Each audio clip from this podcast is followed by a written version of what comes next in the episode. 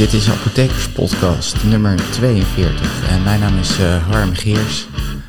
De Apothekers Podcast is een uh, paar weken op vakantie geweest, maar bij deze zijn we weer terug. Fijn dat u weer allemaal luistert en uh, de, deze Apothekers Podcast gaat over neuropathische pijn. En um, neuropathische pijn is een, een hele vervelende en nare pijn die moeilijk te bestrijden is. Um, misschien is het goed om, om even het verschil uit te leggen tussen neuropathie en neuropathische pijn. Um, bij neuropathie, dat betekent, dat is in zijn algemeenheid, hè, dat zijn beschadigingen van de zenuwen. En uh, neuropathie kan ook andere symptomen veroorzaken. Uh, bijvoorbeeld omdat omdat die zenuwen niet goed functioneren. Hè. Zenuwen zorgen ook voor onder andere regulatie van de bloeddruk, uh, voor, voor allerlei processen in het lichaam. En um, uh, bij, bij, bij neuropathie heb je ook andere problemen. Bijvoorbeeld ook uh, mensen die bijvoorbeeld niet meer goed hun blaas onder controle kunnen hebben. Um, bijvoorbeeld hun bloeddruk die, die, die niet goed gereguleerd wordt, dat ze plotseling een lage bloeddruk hebben, hartfrequentie, uh, zweten, dat zijn allerlei zaken die, die zeg maar het gevolg zijn van neuropathie. Maar één ding wat ook voorkomt is neuropathische pijn. En daar gaan we ons met name op focussen, de behandeling daarvan. Um, neuropathische pijn komt eigenlijk door een beschadiging van zenuwen. Hè. Dat, en die zenuwen kunnen in de hersenen zelf zijn, bijvoorbeeld bij uh, multiple sclerose. Uh, na een beroerte, na een CVA, kunnen, kunnen er in de hersenen zenuwen beschadigd zijn, waardoor er uh, neuropathische pijn ontstaat. En bij beschadiging in het ruggenmerg. Maar een van de meeste oorzaken die, die, die ten grondslag ligt aan die neuropathische pijn, dat is onder andere uh, diabetes, maar ook vitaminetekort, hè, vitamine B12 tekort. Medicatie kan uh, zenuwpijn veroorzaken, bijvoorbeeld chemotherapie, maar ook trauma, uh, bestraling, alcoholisme. En een andere veel voorkomende oorzaak van, van neuropathische pijn, dat is van die zenuwpijn, dat is postherpetische neuralgie. Dus iemand die heeft dan gordelroos gehad en die plek die aangedaan is door de, door de gordelroos, daar is een, ontstaat een plek waarbij zenuwpijn ontstaat, want die zenuwen lokaal beschadigd zijn. Um, zo kan je ook pijn na amputatie hebben. Nou, die, die, die pijn kan allerlei verschillende uitingsvormen hebben. Soms is het een doof gevoel, soms is het gevoel dat er allerlei gekke beestjes over, je, over die plek lopen. Uh, maar soms kan het ook heel erg naar zijn. Dus dat er met naalden geprikt wordt, uh, pijn scheut. Het is vaak een sch scheutende pijn die heel erg lastig is. En wat je ook ziet vaak is, uh, dat noemen ze allodynie. Dus op het moment dat je bijvoorbeeld zachtjes wrijft over die plek, wat normaal gesproken helemaal niet een pijnlijke stimulans is, ontstaat er toch een enorme pijn. Um, en dat is heel naar. Dus mensen die kunnen bijvoorbeeld dan hun kleding kan bijvoorbeeld dan al pijn veroorzaken op de plek waar, waar het, uh, het zit. Um, nou, die pijn proberen we natuurlijk onder controle te, te, te, brengen met geneesmiddelen. En ik moet u helaas zeggen dat die, die pijn heel moeilijk en lastig uh, te controleren is. En bij neuropathie, zoals ik al zei, dan komt niet in de focus te liggen op... Uh, op, op andere zaken, zoals dat je uh, de bloeddruk onder controle krijgt, de hartfrequentie. Voorkomen je dat mensen niet vallen omdat ze niet meer goed door die zenuwbeschadiging niet goed weten waar ze zich bevinden in de ruimte.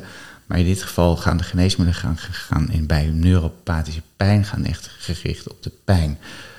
Um, en die pijn is inderdaad moeilijk te behandelen. En Um, er is wel onderzoek gedaan naar deze, deze geneesmiddelen, maar die onderzoeken zijn allemaal met kleine hoeveelheden patiënten, uh, zijn kort van duur en die pijn die blijft vaak langdurig aanwezig, is langdurig. En um, ja, dus dat maakt het heel moeilijk om uh, voorspellingen te doen over hoe goed die geneesmiddelen werken. Toch zijn er wel uh, geneesmiddelen die werken en er is ook uitgebreid onderzoek gedaan naar die geneesmiddelen.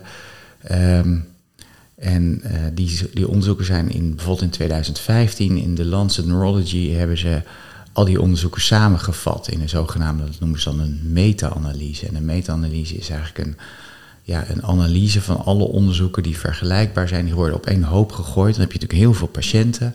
En, uh, en uit die meta-analyse kun, je dan, uh, kun je dan conclusies trekken over de, over de geneesmiddelen. Dat is een hele uh, belangrijke methode die veel gebruikt wordt en die ook een heel hoge bewijskracht heeft. Nou, welke geneesmiddelen zijn dan zoal getest? Nou, wat, wat we zien is dat er vooral antidepressiva getest zijn tegen die neuropathische pijn. Uh, Anti-epileptica, dus middelen tegen epilepsie. En pijnmiddelen zoals opioïden worden gebruikt. En dan heb je ook nog middelen die lokaal gebruikt worden, die op de plek zelf gebruikt worden. Dat is bijvoorbeeld, uh, kun je dan denken aan lidocaïne, hè, dat is een lokaal verdovend middel. Uh, er zijn gelukkig ook wel nieuwe middelen die in, uh, in opkomst zijn. Um, en dat zijn onder andere middelen die uit cannabis gehaald worden, cannabinoïden. en een ervan zit bijvoorbeeld delta-9 THC, tetrahydrocannabinol. En er zijn ook nog, uh, en dat is een mogelijk veelbelovende groep middelen, dat zijn de natriumkanaalremmers, de NAF 1.7 blokkers. En, um, maar voordat we daar verder op ingaan, daar is namelijk nog heel weinig over bekend, gaan we eerst kijken naar de antidepressiva. de antidepressiva die veel gebruikt worden bij, uh, bij neuropathische pijn, dat zijn de de tricyclische antidepressiva, hè, waar, waar, we het ook al uitgebreid een keer over gehad hebben in deze podcast. Maar een daarvan is, uh, die veel gebruikt wordt, is amitriptyline. Maar ook het middel nortriptyline wordt daar veel voor gebruikt. En verder heb je nog andere geneesmiddelen zoals uh, andere antidepressiva. Dat zijn de ser serotonine en noradrenerge reuptake remmers. Zoals duloxetine en venlafaxine. Die zijn ook veel gebruikt.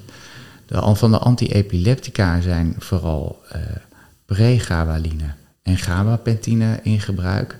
En dan heb je ook nog een, uh, een aparte categorie, dat is carbamazepine. En die wordt vooral gebruikt voor aangezichtspijn of trigeminusneuralgie. Dat is ook een zenuwpijn, maar die is wat apart van, uh, van de andere soorten van zenuwpijn. En wellicht dat we daar nog een keer verder op gaan focussen in deze apothekerspodcast. Maar vandaag laat ik die buiten beschouwing.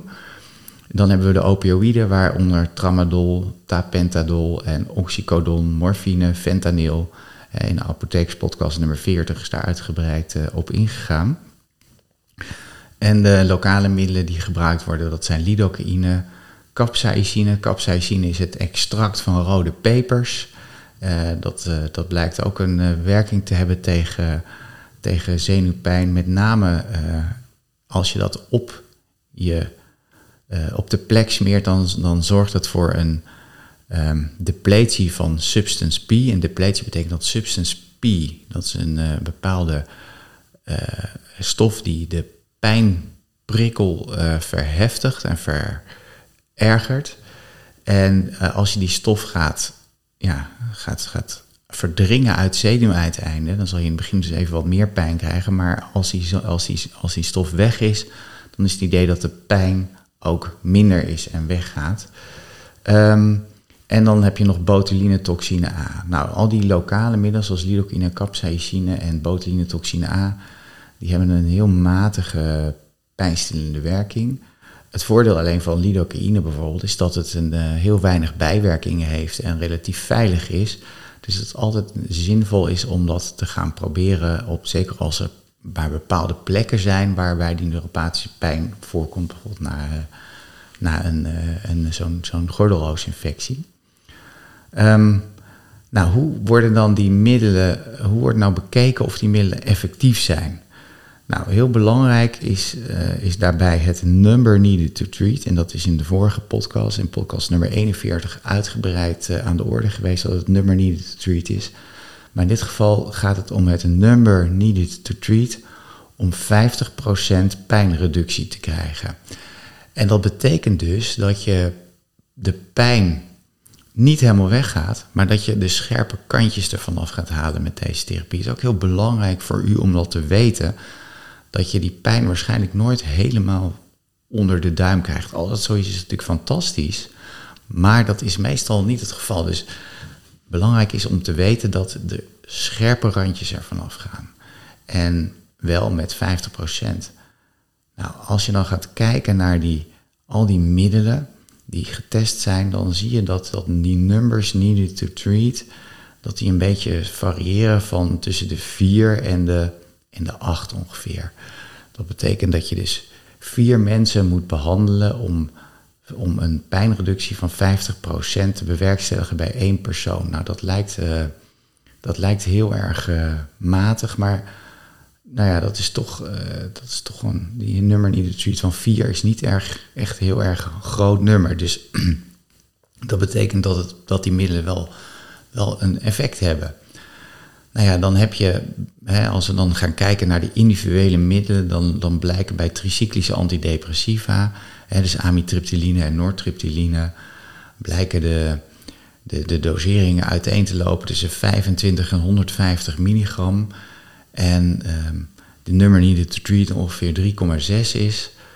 En dan heb je ook een number needed to harm. Dat is ongeveer 13 bij uh, die tricyclische antidepressiva. En wat komt er dan vooral voor als bijwerking? Dat zijn natuurlijk uh, zweten, verstopping, droge mond, duizeligheid, slaperigheid. Dat zijn allemaal nadelen van die middelen. En bij ouderen verhoogde valkans. Dus, je moet heel goed afwegen welk middel je gaat uh, gebruiken. En die afwegingen zijn eigenlijk een beetje hetzelfde als, waar, als de afweging die je gebruikt voor een antidepressief. Je kijkt vooral naar de bijwerkingen en wat is het risico voor iemand dat die valt. Dan moet je misschien niet een tricyclisch antidepressief nemen, maar misschien moet je dan juist wel een serotonerg noradrenerge werkend uh, antidepressief nemen, zoals duloxetine of venlafaxine. Die zijn, die zijn getest duloxetine tussen de 20 en 120 milligram per dag. Venlafaxine 150 tot 225 milligram per dag.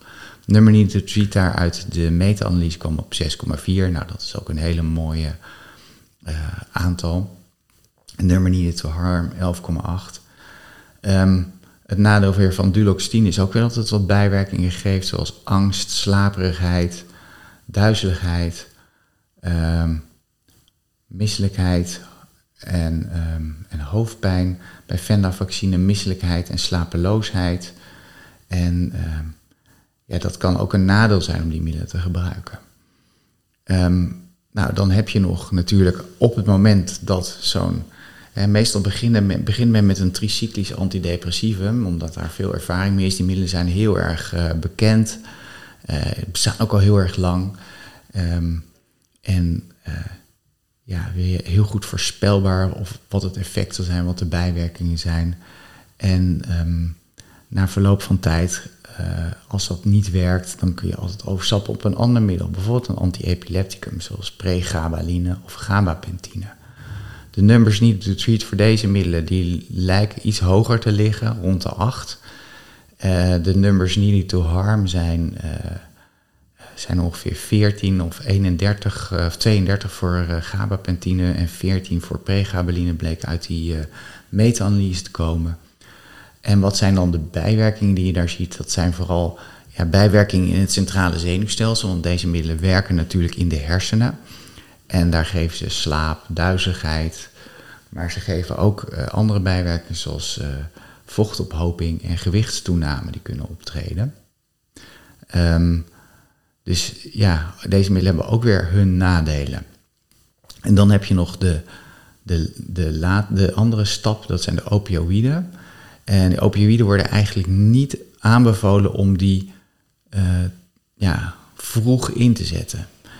behalve misschien tramadol, wat je zou kunnen gaan gebruiken. Maar ook daar weer moet je uitkijken dat er niet acute verwarring optreedt. En die, die tramadol heeft ook veel bijwerking, met name duizeligheid en misselijkheid.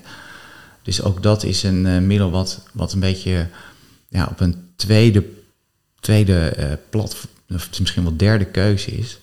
Uh, opioïden sowieso zijn derde keus. het effect lijkt, um, lijkt wel aanwezig te zijn en lijkt ook best wel goed te werken. Alleen op lange termijn, zoals in de podcast nummer 40 hebben bekeken, lijken die effecten van opioïden eigenlijk helemaal niet zo positief te zijn. Sterker nog, je kan dan juist zo'n hyperalgesie krijgen, hè, doordat die nieuwe pijnpaden worden aangemaakt. Ehm, dus dat zijn niet de meest ideale middelen. Nou ja, opioïden is bekend dat ze bijwerkingen geven, slaperigheid, uh, verstopping, misselijkheid en, uh, en een droge mond. Um, ja, dat, dat, dat is bekend bij opioïden. En met name tegen die, uh, tegen die verstopping moet je dan weer middelen gebruiken die laxerend werken om te voorkomen dat die verstopping optreedt. Nou, oh, daar kunt u verder over luisteren in podcast nummer 40. Um, er zijn ook een paar nieuwe middelen en dat is goed nieuws. Um, en daarbij zijn met name de natriumkanaalblokkers uh, zijn erg interessant. Uh, natriumkanalen zijn, uh, dat zijn ja, eigenlijk zoals het woord al zegt, kanaaltjes die het, ion natrium geleiden in de zenuwen. En die zijn heel erg belangrijk voor de, voor de voortgang van zenuwprikkels. Natrium zorgt ervoor dat uh, dat stroomt dan de, de, de zenuwcel in en daardoor wordt, kan, kan die uh, zenuwcel vliegensvlug kan die, uh, kan die alle prikkels geleiden, dus ook pijnprikkels. Nou, als je dus die natriumkanalen remt, dan zal die pijnprikkelgeleiding over die zenuwen zal minder worden. En daardoor heb je ook kans dat de pijn ook minder wordt. Er zijn een paar onderzoeken gedaan naar die natriumkanaalblokkers. Uh, het zijn kleine onderzoekjes geweest. Uh, nummer needed was ongeveer 5. Maar als je gaat kijken naar de spreiding, lag het tussen de 2,6 en de 22,4. Dus dat is een gigantische spreiding. Dat geeft al aan dat het een hele kleine groep mensen was bij wie dat onderzocht wordt. Ze worden wel verder ontwikkeld. Uh, in Nederland heb je één middel, is een anti-epilepticum wat, wat uh, gebruikt wordt eh, bij epilepsie. Epilepsie is natuurlijk ook een soort prikkelgeleiding uh, over de zenuw die, die minder wordt door natriumkanaalblokkade. En dat is lacosamide. lacosamide is een anti-epilepticum, is in Nederland niet geregistreerd voor neuropathische pijn, maar het is wel onderzocht. En kleine onderzoekjes nog steeds, dus dat betekent niet dat je dat moet gaan gebruiken al. Maar het is wel interessant om de resultaten van die onderzoeken af te wachten. Overigens is lacosamide is, is een, een, niet zo'n hele specifieke remmer van die natriumkanalen, want dat heb ik net niet verteld. Die natriumkanalen, dat zijn er ongeveer uh, negen verschillende. En, met na, hè, en dat is de, ze heten, eh, ze hebben afkorting NAV. En dat betekent uh, natrium en V staat voor voltage. Dat betekent dat ze op basis van de spanning hun werking hebben. En er zijn dus negen verschillende. En met name die naam nummer zeven is een belangrijke. En daar worden ook specifiek geneesmiddelen voor ontwikkeld. Maar goed, het zijn er dus nog maar heel weinig en die zijn nog niet geregistreerd. Uh, dus dat zal in de toekomst moeten blijken hoe die uh, middelen werken. Um, verder worden, worden ook nogal cannabinoïden gebruikt. maar ook daar zijn het maar weinig onderzoeken geweest. En en ook daarvan is het dus veel te vroeg om daar al iets over te zeggen. En verder zijn er nog uh, monoclonale antilichamen die gebruikt worden. En die werken tegen de, uh, uh, tegen de humane nerve growth factor. Dat is een, een, een, factor die zorgt dat zenuwen gaan uitgroeien. en als die uitgroeien kunnen ze natuurlijk ook beter de pijn geleiden. Dus het lijkt ook dat die... Um, dat die middelen ook, uh, ook iets gaan doen. Maar ook daar zijn de onderzoek, staan die onderzoeken nog heel erg in de kinderschoenen. Dus daar is voorlopig ook niets nieuws te verwachten. Dus voorlopig zullen we het moeten doen met uh, tricyclische antidepressiva, uh, met serotonerg, noradrenerg werkende middelen, antiepileptica zoals pregabaline en gabapentine. En als laatste keus de, de, de opioïden. Pijn, gewone pijnstillers zoals NSAID's en paracetamol werken eigenlijk niet zo heel goed tegen uh, neuropathische pijn. Dus die, uh, die zijn eigenlijk niet, uh, niet goed om, om te gebruiken. Um, ja, en daarmee komen we eigenlijk alweer aan het einde van deze apothekerspodcast. Ik hoop dat u het interessant vond en um, mocht u zelf nog ideeën hebben voor onderwerpen of zeggen, nou daar wil ik graag wat over weten uh, stuur mij dan een mail naar harmgeers.gmail.com. En als u de podcast leuk vindt, uh, geef dan een positieve review op Apple Podcasts. En ik hoop u volgende week weer aan te treffen achter uw iPhone. Tot ziens.